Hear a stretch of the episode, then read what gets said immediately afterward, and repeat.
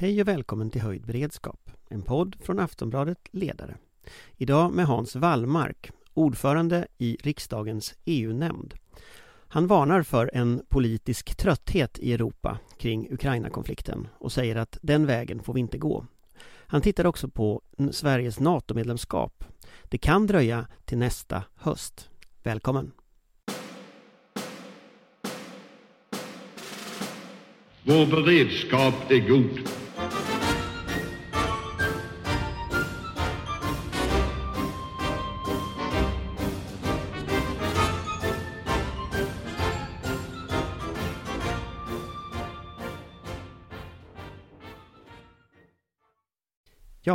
Då sitter vi här med, med Hans Wallmark, eh, ordförande i EU-nämnden och eh, också ordförande i NATO-delegationen, tidigare viceordförande i riksdagens utrikesutskott.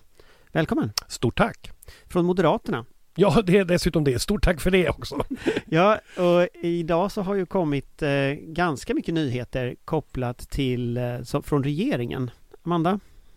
Ja, vi har ju, det var en pressträff eh, här på morgonen eh, med eh, försvarsministern och ministern för civil beredskap. Jag blev osäker på nu om Kristersson var med, men han, statsministern har i alla fall kommenterat. Och det nya stödpaketet uppgår till ett värde över 3 miljarder kronor och är väl inte bara det största hittills utan större totalt än de tidigare paketen. Uh, och det, vinterpaketet kallas det och ska då eh, humanitärt inte minst satsa på uh, att det ska att civila personer i både Ukraina och Moldavien som har tagit ett väldigt stort ansvar för ukrainska släktingar ska överleva vintern och få värme och mat och så vidare. Men det är också en väldigt stor militär del i det här och där har det ju spekulerats lite i vad denna del kan tänkas innehålla. Hans, kan du berätta lite mer om paketet och utformningen och hur ni har tänkt Ja, absolut. Eh, nu är jag tjänstledig murvel eh, sedan många år tillbaka. Så det gör att jag kan också ta mig friheten att rätta Amanda här. Dagens presskonferens eh, så var det statsministern och så var det försvarsminister Pål Jonsson och så var det eh, bistånds och utrikeshandelsminister Johan Forsell. Så att det var inte Tack, ministern för civilt försvar den här gången. Nej men, och eh, då är det ju dels ett eh, militärt paket, det, här vinterpaketet och det är då på motsvarande 3 miljarder. Sen vill man från regeringens sida inte av säkerhetsskäl uppge exakt vad det består utav. Men det är en kombination utav luftförsvar, särskild avancerad ammunition eh, och vinterutrustning, kamouflagenät och lite så. Och det man sa från, eh, på presskonferensen det var att en del kommer att kräva utförseltillstånd därför att det räknas då som krigsmateriel och en del kommer det då vara lättare att kunna eh, överföra i närtid. Eh, sen var det utöver det, och de räknas inte in i de här tre miljarderna, var det då ett hjälppaket eh, med eh, olika former av stöd till till exempel FNs eh, matprogram och en del annat som ska gå just till Ukraina. Och det ligger på lite över 700 miljoner kronor. Det jag tycker också förtjänar att nämnas där, det var att man specifikt nämnde att en del av det stödet, det humanitära stödet, det går till Moldavien. Jag tror att det är väldigt viktigt att vi också håller ögonen på detta mycket lilla, mycket fattiga men väldigt betydelsefulla land. Därför att de är verkligen i korsvägen nu. De har en demokratisk västorienterad president och regeringen. De har en europeisk hjälte skulle jag säga i form av presidenten Maja Sandu. Men de står inför ett oerhört stort ryskt tryck och ryskt inflytande och påverkas indirekt utav att energin försvinner i Ukraina och en del annat. Så därför är det helt logiskt att en del utav Ukraina-stödet också förs över till Moldavien. Därför att ett bra sätt att också hjälpa Ukraina är att hjälpa Moldavien. Alltså man kan ju kolla det här om man tittar på innehållet i stödet. Eh, luftvärn. Det är ju, det har, vi har spekulerat i den här podden tidigare om just att det ska bli luftvärn eftersom Ukraina har, har, har velat ha det. Men, men tidigare så har man ju också pratat om, om artilleri, om, om Archer-systemet. Eh, varför blev det inte Archer den här gången? Ja, och det är väldigt bra det du påpekar där Anders, att inte den här gången. Därför att det sa man också på presskonferensen att det här var vinterpaketet. Det finns skäl att tro eh, Tyvärr får man väl säga, för det är ett tecken på att kriget fortsätter, men att det kommer att komma fler paket, att det kommer att tvingas fler paket. Det här är väl det man brukar säga är det gripbara. Alltihopa bygger ju på att Försvarsmakten har, eh, har fått, eh, fått levererat underlag så att man har kunnat peka på vad man kan ta från Sverige. Eh, och det här är ju inte överskottsmateriel och det var man också mycket noga med att påpeka från, eh, på pressträffen. Utan det här är ju sånt som är krigsplacerat. Det här är ju liksom det vi har själva för vårt eget försvar. Och därför så är det väl liksom en, en fin balansgång där. Jag tror att eh, det fortfarande kommer att finnas ett, eh, ett politiskt önskemål i Sverige att kunna leverera Archer. Och sen är det viktigt att det också finns ett sån önskan från Ukraina att ta emot det. Men jag tror att det man nu levererar, 3 miljarder, det ska också sättas i ljus att det vi hittills har levererat från Sverige i vapenpaket, två stycken, det motsvarar ungefär 2 miljarder. Så det är en betydande, ett betydande vinterpaket. Eh, och det är väl som sagt det är gripbart och det är önskvärt. Och det som sker nu över Ukraina visar ju också hur, hur luftförsvaret, hur viktigt det är med allt det som flyger i luften. Inte minst efter det fruktansvärda, barbariska angreppet igår över Kiev.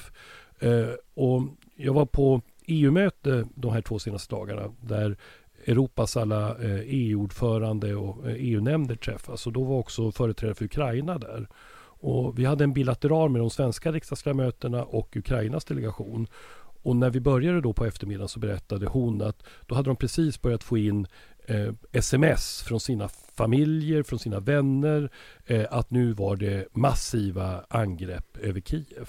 Så att det där sker ju alltså i realtid och det gör ju kriget så oerhört närvarande. Och det är därför, för att då, det är en lång utvikning men jag ska ändå landa i det. Det här visar liksom just att, att luftförsvaret är så betydelsefullt just nu i försvaret och skyddet utav Ukraina. Jag tänker på när man pratar om de, de nu, nu, vet vi ju inte riktigt vad det är för, för eh, system som man pratar om här. Men, men om jag förstår det rätt så är det system man faktiskt plockar från svenska förband och som man nu då eh, så här, i normalfallet hade varit krigsplacerade på svenska förband. hur påverkar detta skulle du säga, liksom, hur lång tid kommer det att ta att lära sig? Nu nämner man inga systemnamn, men säg att man ska lära sig ett Robot 70-system eller ett Robot 90-system. Alltså hur lång tid bedömer man det tar för Ukraina att lära sig de här systemen? Det är ändå nya system för dem. Ja, det har jag ingen uppfattning om. Men däremot så är det ju en viktig komponent när vi pratar om eh, materiellförsörjning till Ukraina. Det vill säga, ju enklare, begripligare system eller sådana system de har, desto lättare att använda dem omedelbart i strid. Och det är det som har talat emot att man ska ha allt för avancerade, nya, helt nya system. För det kommer ju att krävas att man både har tekniker och att man har sådana som kan hantera dem. Eh, men det som också sker nu är ju att en del i hjälpen till Ukraina är ju också olika former av utbildningsinsatser. Inte minst också utav vanliga soldater, vilket sker till exempel nu i Storbritannien med hjälp utav Kanada, där även Sverige deltar i, i med, med, mindre så att säga, kontinent, men nog så viktigt. Eh, och det utfördes utav av den förra regeringen. Det var ju de som fattade beslut om det. Jag tycker det här är alldeles utmärkt. Så att din fråga är, tycker jag väldigt relevant och det gör att när man i den här allmänna diskussionen i Sverige så säger man man pekar på olika system och ju mer avancerat desto bättre tycker man. Men det kan då ha den motsatta effekten, det vill säga att de kanske inte fullt ut går att använda eller applicerbara med de övriga systemen som finns och det bygger på utbildning. Eh, så att eh, jag är ganska förvissad om att eh, det Sverige nu ändå skickar är sånt som går att ganska fort så att säga, implementera i det ukrainska försvaret och att det är önskat. Amanda? På tal om eh, möten inom EU, eh, där har ju stödet för Ukraina, framförallt kanske uthålligheten att eh, själv genomlida viss brist på komfort och ekonomiskt välstånd för Ukraina skulle varierat rätt mycket under de nio månader den senaste delen av invasionen har pågått. hur är stämningen nu? Märks det av just det här svajandet eller har man ändå politiskt lyckats hålla sig enig och fortsätta samarbeta kring frågan? Men EU är ju, det är ju det som är charmen och styrkan med eh, vårt Europa är ju också olikheten och att det finns, att det finns olika åsikter. Eh, nu är det ju så att Sverige tar ju över ordförandeskapet eh, bland de europeiska regeringarna. Det gör vi den 1 januari 2023, alltså om en 7-8 veckor härifrån. Och då blir ju Ulf Kristersson så att säga ledaren för, för samtliga regeringar. Eh, och eh, Sveriges riksdag tar då över den parlamentariska dimensionen. Och det vill säga då kommer det till EU-nämnden och ytterst eh, jag som företrädare för den. Eh, och det var därför vi hade det här mötet nu under ett par dagar i, i Prag mellan alla våra parlament. Och då hade vi också eh, andra länders parlament som till exempel Ukraina var där och Kosovo och, och eh, Serbien och ja, andra intressenter runt om i vår närhet av Europa. Och då framförde jag egentligen tre saker som jag tror att är väldigt viktigt nu i närtid. Det första är att vi måste trycka tillbaka den politiska trötthet som finns. Man använder det här ordet fatig, det engelska, men det, det, det är ett alldeles utmärkt svenskt ord, är tröttheten. Och det innebär att vi måste liksom hålla intresset uppe för hur viktigt det är eh, det som sker, nämligen Rysslands krig mot Ukraina. Och det kan inte beskrivas på något annat sätt. Och då är det också så att eventuell fred eller vapenstillestånd måste ske på Ukrainas villkor. Eh, inga andra länder, framförallt inte de stora länderna, får tvinga Ukraina i någon riktning. Så att för det första, vi måste se till så att vi trycker tillbaka eh, det politiska tröttheten. För det andra, vi måste inse att detta kommer att kräva kontinuerlig och långsiktigt stöd till Ukraina på alla nivåer. Politiskt, eh, ekonomiskt, men också med den här typen av vapenpaket. Eh, och det tredje är att eh, ett väldigt tydligt budskap ska sändas till de ryska invaderarna. Mördarna ska inte gå fria. Mördarna ska släpas inför rätta. Men, men om du tittar på, om man följer på, på Amandas fråga här, alltså de stora länderna har ju sänt lite mixade signaler. Alltså Tyskland drar benen efter sig, Frankrike har långa samtal i alla fall, vad de sen leder till kan man ju fundera. Vi har sett i Italien en ny regering som har varit tydlig men som ändå man kanske har lite svårt att, man, man vet inte man har dem. Spanien står nästa år inför ett val där Vox, som ju är ett, ett väldigt högradikalt parti, kan få ett stort inflytande. Alltså hur bedömer du stämningarna? Alltså, tyck, förstår man när du säger detta som du säger här? Ja, alla, alla låtsas i alla fall som att de förstår det och alla håller med om det. Och det är därför det är viktigt att nu har ju Tjeckien ordförandeskapet och de har varit otroligt tydliga. Vi kommer efter som land, vi är också tydliga. Eh, så det gäller att, att hålla det här trycket. Men det är naturligtvis som du säger att det finns ju länder och politiker och partier som har en, en mer lättare inställningar, mer avvikande eller avvisande. Därför så gäller det att vi utnyttjar också det svenska ordförandeskapet både parlamentariskt och på regeringssidan att upprätthålla engagemanget och sen förhoppningsvis se till så att, att fler länder inser detta. Och därför är just det jag sa, den första punkten, vi måste trycka tillbaka den eventuella politiska trötthet som kan komma i flera länder. Men det finns också ett, ett påtagligt starkt stöd. En av de som höll ett eh, lika kraftfullt tal var till exempel min kollega som är ordförande i EU-utskottet i, i den tyska förbundsdagen. Han är från det gröna partiet. Så att eh, det är viktigt också att samla alla goda krafter alldeles oavsett om de är gröna, röda eller blå. Om, om man tittar på tillbaka till vår egen lilla ruta här. Eh, Ulf Kristersson har varit i, i, i Ankara. Det pågår diskussioner eh, på alla möjliga nivåer men en sån här signal som i alla fall vi journalister tycker är spännande att titta på är att, att Turkiets vice utrikesminister idag, Faruk Kaimaki, Kamaksi, kommer till Sverige för möten under två dagar. Eh, och jag utgår från att det finns parlamentariska kopplingar och kontakter. Även jag kommer att träffa honom. Ja, precis. Alltså, finns det något hopp? om hopp att NATO-medlemskapet går vägen? Alltså signalerna, de officiella signalerna känns ju rätt torra just nu från, från Ankara. Ja, eh, samtidigt så tror jag att det är just viktigt att eh, Eh, fortsätta dialogen, fortsätta samtalen, eh, inte spekulera så in i bomben mycket. Utan det här är det liksom det målmedvetna arbetet. Sen får man väl vara lite listig ibland. Eh, om jag nu får ändå lyfta fram det jag själv gjorde då igår när jag då talade för alla de här politikerna från, från alla länder. Även Turkiet var på plats och Ungern och en del annat så tackade jag ju alla de 28 länders parlament som nu har ratificerat Sverige och Finland. Eh, och det förstods mycket medvetet om att eh, då återstår ju två länders parlament att tacka. Eh, och den dagen kommer förhoppningsvis. Och omvänt, eh, det jag också sa och jag tror är viktigt, det är att jag hoppas ju att jag en dag också som svensk riksdagsledamot ska kunna ratificera Ukrainas EU-medlemskap och Ukrainas NATO-medlemskap och att jag kan göra det som EU-land och som ett NATO-land. Eh, men jag kan också naturligtvis delta i det här kaffesumpspåandet. Jag har... Ja, men gör gärna det. Alltså, ja, då ska jag göra det. Jag... Fundera lite på vad, vad, vad, pratar vi om liksom här för både för djup på diskussionerna alltså, och lite tid liksom?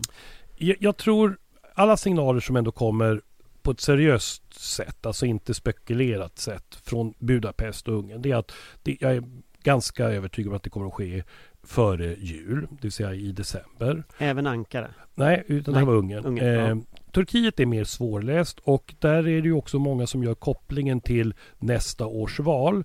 Det är presidentval. Eh, lite oklart exakt när de ska ske men det är vad jag förstått schemalagt till juni men, men att man kan liksom röra på det lite grann. Men Eh, det skulle i så fall om det liksom görs mera som en, en del, inte, inte en valfråga men det blir ett valtema så kan det ju då i så fall leva kvar i Turkiet ett halvår. Jag har hört finska kollegor prata om det.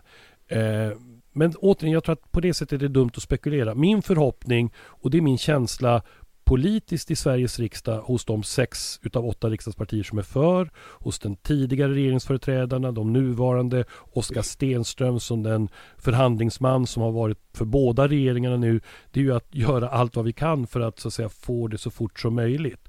Men eh, det, går inte att, eh, det går inte att säga.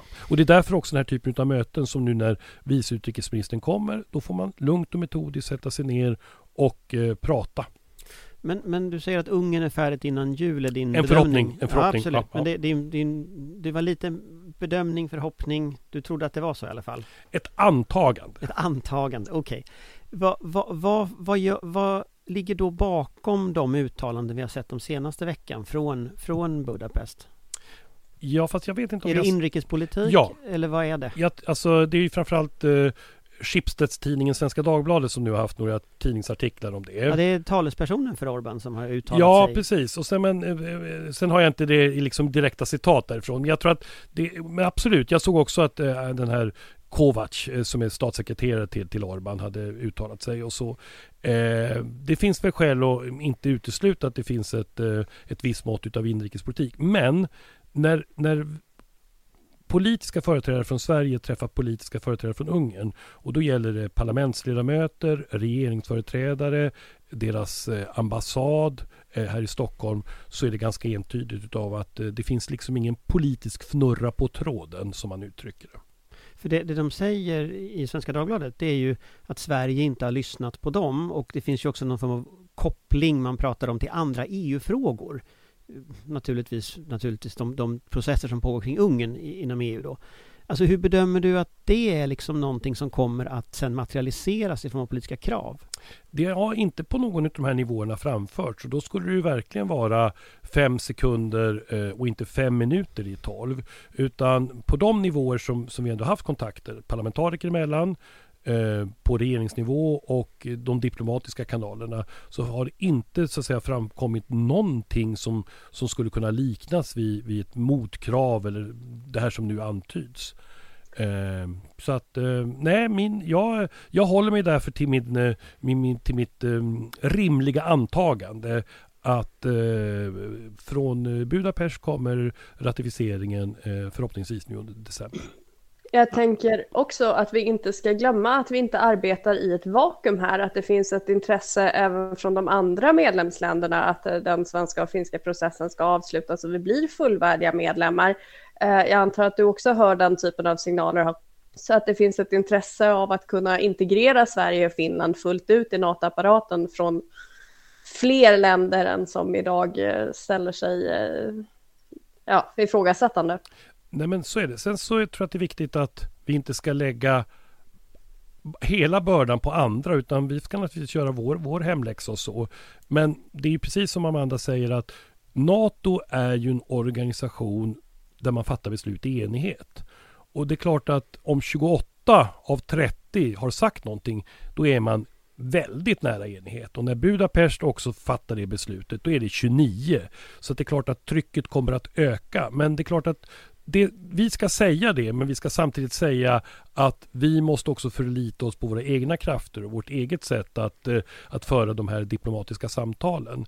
Eh, jag kommer nu i slutet av veckan och början av nästa vecka så kommer vi ha ett stort NATO-möte med alla parlamentariker från NATOs medlemsstater eh, och även vi då som invitee och Finland. Och det är klart att då blir min uppgift också att upprepa alla de här budskapen och då också addera till där i den speciella miljön att jag är helt övertygad om att Sverige och Finland kommer att vara bidragsgivare till den europeiska säkerheten. Kommer att vara bidragsgivare till att upprätthålla fred i Europa. Och att vi inte bara gör det i vår del av Europa, det är viktigt. Det kommer naturligtvis vara huvudfokus. Men att vi kommer att bidra till 360 grader.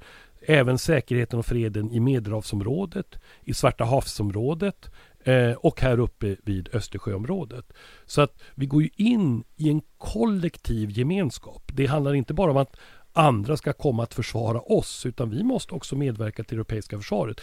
Och i den delen så tror jag att det här vinterpaketet med fortsatt stöd till Ukraina på en ändå en betydande nivå om 3 miljarder eh, också är någonting som noteras utav andra. Det här visar att Sverige bidrar, inte eh, drar ut kraft utav andra.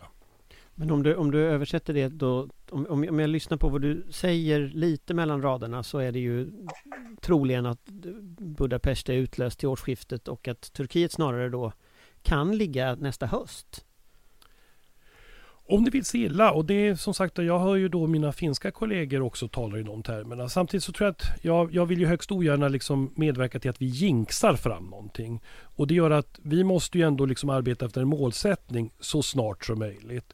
Men jag tror att det är naturligtvis klokt i den här väldigt väldigt diskreta miljö som den här poddstudion utgör att vi naturligtvis eh, in, vi, vi, får liksom inte mentalt eh, utesluta någonting. Men det är klart att vi måste arbeta för att det ska ske så snart som möjligt. Och då tror jag att det bästa sättet att arbeta för det, det är att arbeta i de här diplomatiska kontakterna, eh, när jag och andra träffar parlamentariker, när regeringsföreträdare träffar andra regeringsföreträdare och inte så att säga spekulera för mycket utan helt enkelt hela tiden redovisa sakligt med korten på bordet. Det här kan vi medverka till. Det här är skälet till att vi har gjort det. Eh, vi kommer att vara bidragsgivare och inte bidragstagare. Och det är ju centralt för en organisation som bygger på ett kollektivt försvar. En, jag, jag, var nere i Bryssel för någon vecka sedan och träffade Axel Wernhoff som är Sveriges eh, NATO-ambassadör. Och han betonade att en sak som ju var ett dilemma med att Sverige inte var med nu var den försvarsplaneringen. Och, och att vi kan liksom vara med i alla delar. Han kan gå liksom på alla möten och hans medarbetare. Men försvarsplanering går inte att göra. Eh, och, och, man kan hitta lösningar på det och sådär va. Men om man tänker att det här scenariot som du säger nu som ju lite dämpar entusiasmen här och det kanske kan dröja till efter valet, turkiska parlamentet ska öppna. Då är vi ett år bort utan att ha en försvarsplanering samtidigt som kriget i Ukraina ja, väldigt oförutsägbart. Vi såg den här missil, missilen som verkar ha, vad, vad som nu hände egentligen i Polen och sådär. Hur bedömer du att det påverkar vår säkerhet? Nej, men jag tillhör ju de som just har påpekat det att det viktiga utifrån ett svenskt perspektiv när det gäller ett NATO-medlemskap det är ju dels det kollektiva försvaret och sedan den gemensamma försvarsplaneringen. Och, så att, och det är därför jag jag verkligen tycker det är obekvämt med varje dag som går där vi inte är fullvärdiga medlemmar. Men sen får man laga efter läge. Eh, och, och då är det det här, då får man också ändå titta på det positiva. Alltså 28 länder har ratificerat. I vissa länder har det gått otroligt fort. USA till exempel. Eh, även om våra absolut närmaste tävlar att inom 24 timmar. Vissa... Danmark ratificerade med 95-0. Ja, exakt. Och även titta på ett land som Polen. Eh, har med, med liksom överväldigande majoriteter. Och det finns egentligen inget utav de 28 länder där man har ratificerat där det har varit svagt stöd. Utan det har ju varit liksom ett monumentalt eh, till gränsen att det har varit total enighet. Och även amerikanska senaten då som levererade med oerhört starka siffror. 95 för, eh, tre emot, en la ner och en var borta. Alltså den typen av siffror, det, ja, det kanske var, men, men över 90 senatorer. Det, det är ett fantastiskt stöd och det, det är ju det är inte bara därför att vi är vackra och virala i Sverige och Finland. Utan det är därför att alla de här politikerna förstår att vi är försvarsbidragsgivare och därmed medverkar vi till det som är så centralt för vårt Europa i krig nu, nämligen till ökad säkerhet och att trygga freden. Men om, vi, om det drar ut på tiden så här långt och varför jag säger nästa höst är ju för att det tar ju ett tag efter nästa turkiska val innan parlamentet öppnar. Eh, det kan säkert vara en del turbulens. Det finns ingen risk att Finland tröttnar och tänker nej nu struntar vi i Sverige, de drar bara benen efter sig, nu kör vi. Nej, sen ska man ju komma ihåg att alltså, även Finland har ju sin fnurra med Turkiet och, och, även, om, även om den så att säga, offentliga debatten har varit mer riktad mot Sverige än mot Finland.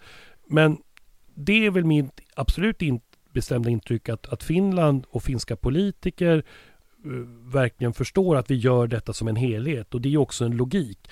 Uh, och det är ju därför Sverige och Finland har sökt om medlemskap. Uh, därför att ett land på ett sätt och ett annat land på ett annat sätt. Det, det kommer att bli förödande för vår egen försvars och säkerhetsförmåga. Så vi, vi gör detta verkligen i tandem på riktigt. Eh, därför att det är i vårt intresse, våra intressen och därmed så blir det också i alla andras intressen. Eh, men, men det du pekar på är ju naturligtvis alla de här ah, obekvämheterna som det innebär att det inte är ett fullt medlemskap än. Och det är inte bra för någon. Och det är det vi måste liksom förklara och pedagogiskt visa. Och det är det som åtminstone 28 länders parlament absolut har hajat sedan lång tid tillbaka. Amanda? För att äh, återgå till det kommande svenska ordförandeskapet. Vad har det för säkerhetspolitiska dimensioner? Vad planerar regeringen att äh, Eh, Eh, lägga för tyngdvikt vid de frågorna och vad hoppas man kunna uppnå under de kommande sex månaderna? Eh, jag tror att det kommer att bli eh, på alla sätt i alla former ett fokus på Ukraina. Precis det som det tjeckiska ordförandeskapet eh, nu har noterat att man planerar ju sådana här sådana här internationella ansvarsområden, det planeras ju ganska lång tid före. Eh, och sen får man då revidera dem utav verkligheten. Och nu har ju verkligen verkligheten på ett otroligt påtagligt sätt tvingat fram revideringar. Så jag tror ju att, att kriget och dess konsekvenser på alla plan, på alla sätt kommer att påverka EU-ordförandeskapet. Jag har också för utländska kollegor beskrivit det att jag tror att Sverige kommer att liksom bli ett eh, krigskabinettordförandeskap. Um, och det var ju som jag sa, det gäller framförallt att mota då den politiska tröttheten. Men från det svenska ordförandeskapet så har man ju sagt till exempel just säkerhet i bred bemärkelse. Och då var ju tanken före kriget den 24 februari eh, var ju också att fokusera ganska mycket på den organiserade kriminaliteten, brottsligheten. Ehm, eh, och, och, det är ju en del utav, utav säkerhet. Eh, jag tror också den gröna omställningen, klimatet, eh, har en stor betydelse. För egen del eh, har jag också försökt lyfta fram tillväxten, ekonomin. Nästa år så firar Europa 30 år av gemensam marknad. Och mycket av de här sakerna som handlar om säkerhet handlar ju också om EUs internationella avtryck. Och då tror jag att det är väldigt viktigt att man kommer ihåg, att ska komma ihåg att det här är intimt förknippat med vårt ekonomiska avtryck.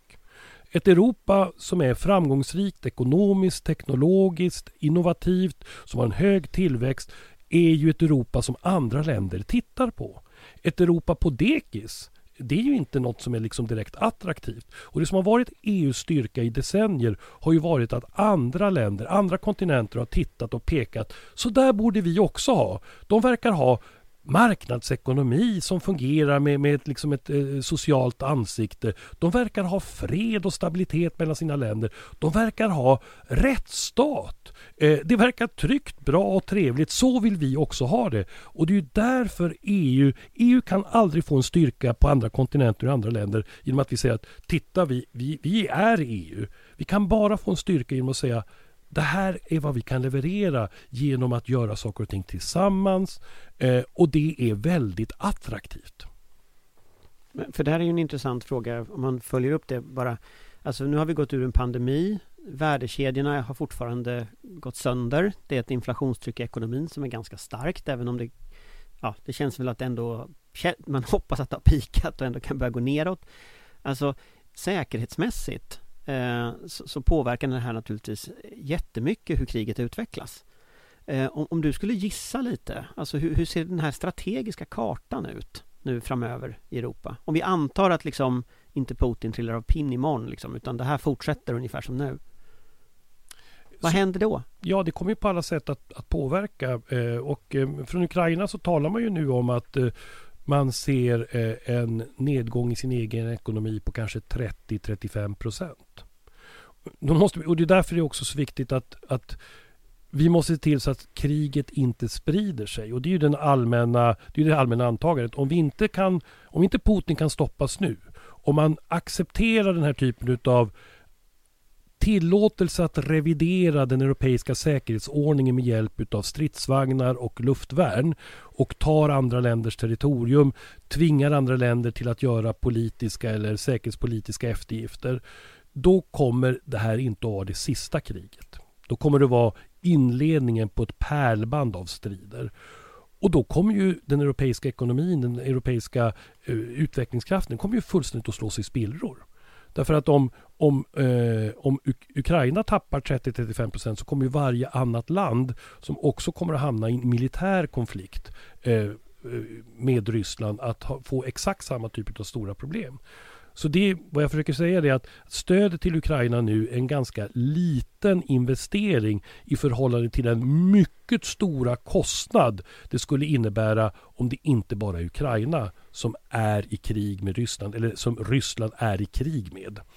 Ehm, det här, jag ska säga så här, jag ska rätta mig själv. Det är väldigt viktigt att vi också håller eh, orden rätt i mun här. Det är Rysslands krig mot Ukraina. Det är ingen Ukraina-konflikt. Eh, utan Ukraina är ett oskyldigt anfallet land. Det är Ryssland som är aggressorn. Det är Ukraina som är försvararen. Men det här ligger ju också i, i vårt intresse att börja prata återuppbyggnad. Och då pratar vi ju pengar på en nivå som är större än de här europeiska programmen som hittills ändå har skulle att hantera pandemi och sådär. I dina liksom kontakter med andra parlament och när du pratar med folk, alltså finns det en beredskap för den typen av det är ändå enorma investeringar vi pratar om på europeisk nivå för att bygga upp Ukraina igen. Du sa förut att Ukraina skulle kunna bli en medlemsstat i EU, medlemsland i NATO. I så fall måste man ju bygga upp, bygga upp Ukraina. Då måste ju det, är så här, det är vår, vår tids Marshallplan i så fall vi får sätta i verket. Exakt så, och det är det ordet som används. Det är alltså den nya tidens Marshallplan. Återigen, det kommer att vara styckevis och delt. Så kan man säga att ju mer välskött ekonomi du har, eh, eller ett land har, ju, mer, ju liksom bättre man har ordnat saker och ting i ladorna, desto mer förstår man både att detta måste göras, men I också... klartext, alltså Ja, länder- Italien tycker inte så, vi tycker så. Exakt så. Ja. Eh, eh, så här, följ, följ, statsskulden i förhållande till, till BNP så kan man liksom se var, var de tveksamma finns. Hög statsskuld och var de eh, förstående finns, lägre statsskuld. Men samtidigt finns också den insikten att ja, det handlar inte bara om att ge pengar utan det är ju att skapa då förutsättningarna för tillväxt och för eh, att inte heller det rinner ut i korruption och en del annat. Och det är därför det är också oerhört centralt att just länder som Sverige eh, medverkar till att bygga upp institutioner, rättsregler eh, i Ukraina. Och det är mitt intryck att den politiska viljan finns hos det Ukraina nu som vill söka sig västerut. Man fattar att man måste göra upp med liksom oligarktänkandet och eh, den korruption som eh, Ukraina har varit så märkt utav. Eh, men jag tycker att det finns absolut, det, det är så tydligt att man nu ställer om i sin väg mot, eh, mot vårt sätt att vara. Man vill, man vill, och det var som jag sa, man vill verkligen vara som resten av Europa. Och då ska man komma ihåg att det är precis den typen av signaler som också kommer från Moldavien. Georgien talar ju också om att de vill ha eh, EU-process och de räknas ju också in i detta. Men det man måste erkänna det är ju att den inrikespolitiska utvecklingen i Georgien har ju gått åt fel håll när den samtidigt har gått åt rätt håll i länder som Moldavien och Ukraina. Och därför är det så att eh, jag tycker att alla tre är absolut fullt lämpliga att bli EU-medlemmar. Men det kräver att de också respekterar alla de här grundläggande villkoren som det innebär att vara ett EU-land. Rättsstat, kampen mot korruption, eh, eh respekten för minoriteter politiska men även andra minoriteter. Just den här liksom respektfullheten är ju ett centralt inslag i eh, det europeiska sättet att vara. Och det är det som också har lett till att EU nu har om inte konflikt så ändå liksom eh, relationsproblem med några utav medlemsstaterna. Men, men, om man tittar på, för det där är ju hur staten i sig är organiserad. Putins strategi har ju varit att bygga upp frusna konflikter. Alltså Sydossetien, Abchazien i Georgien, Transnistrien i Moldavien, Donbass är ju som det är liksom fullt krig just nu. Men, men alltså i, i vilket så tidsperspektiv tänker du att, att de kan bli medlemmar och kan de fortfarande bli medlemmar om det är frusna konflikter? Någon slags stort eh, Cypern av alltihop liksom? Ja, alltså och det beror egentligen på vilken typ av fryst konflikt det är. Om vi börjar i den änden.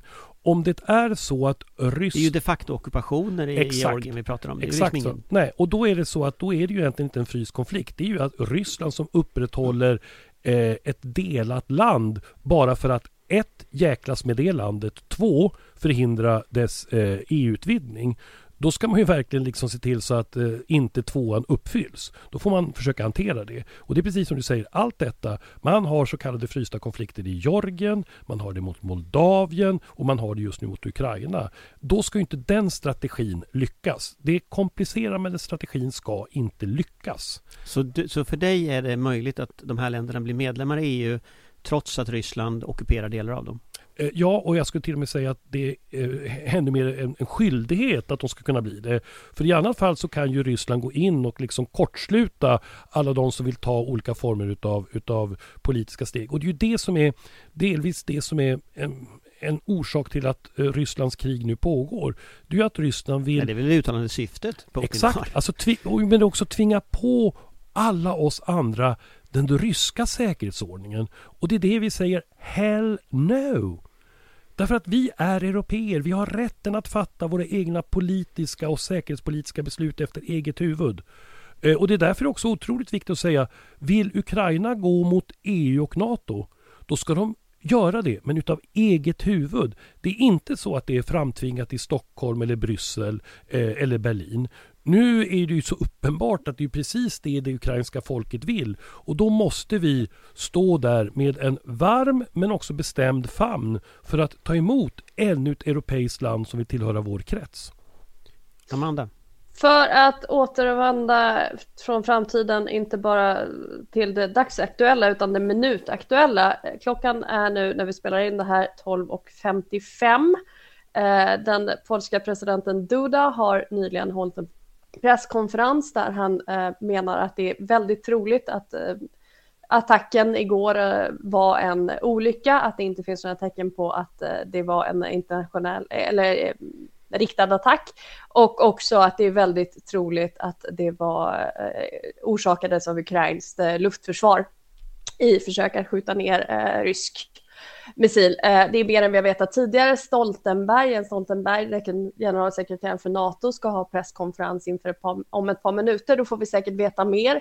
Men Hans, vad, vad händer just nu? Hur arbetar den svenska regeringen och hur arbetar EU och NATO med de här frågorna? Eh. Jag tror att det har varit väldigt mycket mötesverksamhet i Bryssel idag eh, och inte minst då inom NATO-kretsen. För det är ju ändå där det hårda försvaret är. Jag tycker en sak som man kan, om man tittar tillbaka på de sista 24 timmarna, som är oerhört värdefullt. Det var ju att väldigt många av de europeiska ledarna drog in luft, Eh, började inte med liksom halvstarriga uttalanden och eh, någon form av krigsretorik utan ville först liksom analysera vad var det som hade hänt. Och det där, det där tycker jag är oerhört klokt och om det nu är så att eh, premiärministern eh, och presidenten i, i Polen liksom bekräftar att det sannolikt var en olycka så visar det hur klokt det är att tänka efter före.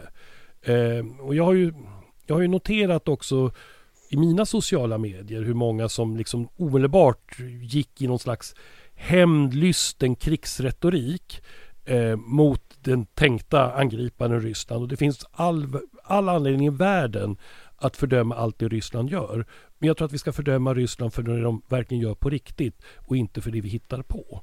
Därför att det kan, om man gör det, så kan det också missbrukas. Det kan tas som en invändning för det Ryssland hävdar att titta ni, ni eh, ägnar er åt fake news och russofobi och en del annat. Ehm, och jag tror att det är väldigt centralt att Ryssland använder lögnen som vapen.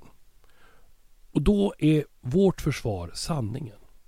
Och det här visar ju då att kan man dra in luften och kan man fundera så, så kan man få ett bättre beslutsunderlag. Och då ska man ju inte peka finger om det inte finns ett finger att peka med eller i liksom rätt riktning. Och till alla som håller på med Twitter och allt annat sånt skulle jag vilja ge samma uppmuntran. Att det finns väl ibland skäl att tänka efter före man skriver och kastar ur sig massa saker. Jag tror att eh, beslut blir både klokare och bättre och mer välgrundade med eftertanke. Och då kan jag sticka in att Stoltenberg nu på presskonferensen eh, delar eh, Dudas uppfattning och eh, också säger att det troligen inte var en planerad attack, eh, att det inte finns någonting som tyder på det och att det troligen var ukrainskt luftförsvar som orsakade explosionen i Polen igår. Ja, samtidigt visar väl det här hur osäkert läget är. Alltså, jag har ju sett ett antal diskussioner kring liksom, nu kommer tredje världskriget och sådär.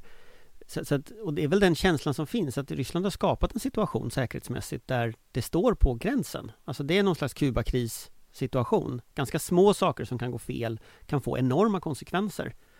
Uh, och jag har lite svårt att se hur liksom vi skulle kunna deeskalera någonting av det där. Utan det är ju ett, det var ju som Sanna Marin sa, att liksom deeskalationen det är att ryssarna packar ihop och åker hem. Exakt så. Exakt så. så. så det är ju liksom, det är svårt att hantera på något annat sätt. Nej, men samtidigt så visar ju det här, det här kom ju då inte att eskalera. Så det visar ju att, att eh, åtminstone eh, NATO, eh, den västliga sidan, eh, hade liksom tillräckligt med politiskt mod att inte bara springa och stad. Eh, och det, det, är exakt som du säger Anders, att eh, det här är mycket farligt och man kan inte utesluta man kan absolut inte utesluta att det ingår i den ryska strategin att ytterst skapa en reell konflikt med NATO eller i alla fall enskilda NATO-länder och därmed med hela NATO. Men det var inte så den här gången. Men det innebär inte att, att det inte kan ske någonting reellt och riktigt. Och sen är ju också det, det är ju två människor som har dött på polsk sida nu. Eh, och det är ju tragiskt i sig och tragiskt i verkligen. Och det visar ju att kriget har ju konsekvenser. Alltså kriget kräver sina offer eh, alldeles oavsett om det är oavsiktliga angrepp eller avsiktliga angrepp. Människor dör, människor skadas, människor får trauman, deras liv förstörs, deras bostäder förstörs, deras husdjur dör, människor våldtas. Alltså detta är blod, det är slem, det är, det är hemskt. Och det gör att, det är just därför vi som ändå tror på ett starkt försvar, som tror på säkerhet, det är ju den starka fredsrörelsen. För vi gör ju allt detta för att undvika det vi ser nu. Om du får som sista fråga gissa lite om framtiden. Du sa jag vill inte spekulera när vi började detta och nu ska jag tvinga dig spekulera. När tror du att detta är slut i tid? Alltså hur många, hur lång tid framåt pratar vi om utifrån den säkerhetspolitiska situation vi har just nu med liksom ett fullt krig som pågår med den här ryska invasionen?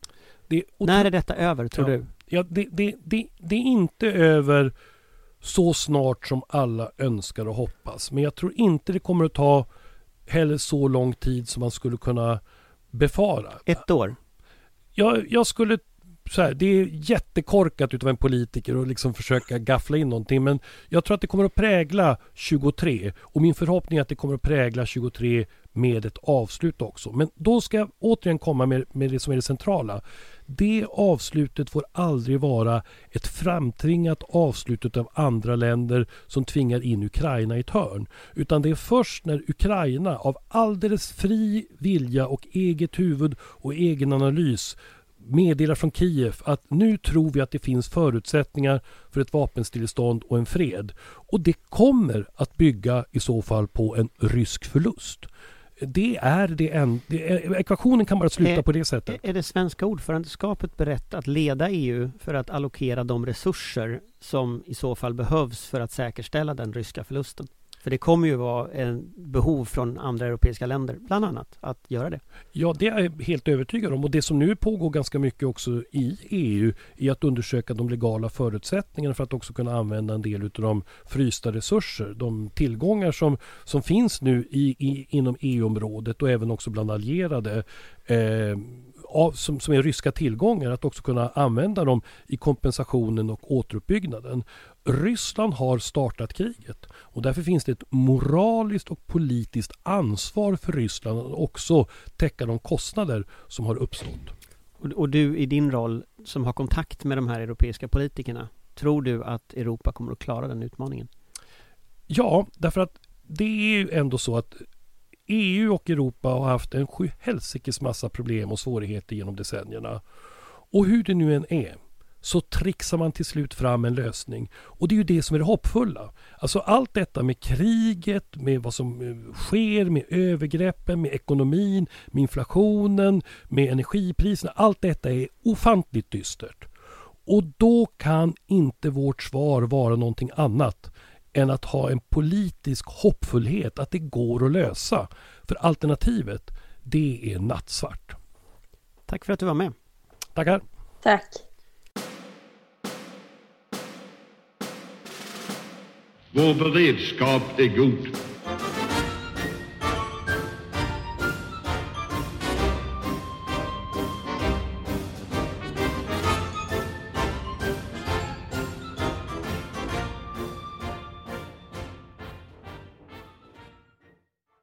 Du har lyssnat på en podcast från Aftonbladet. Ansvarig utgivare är Lena K Samuelsson.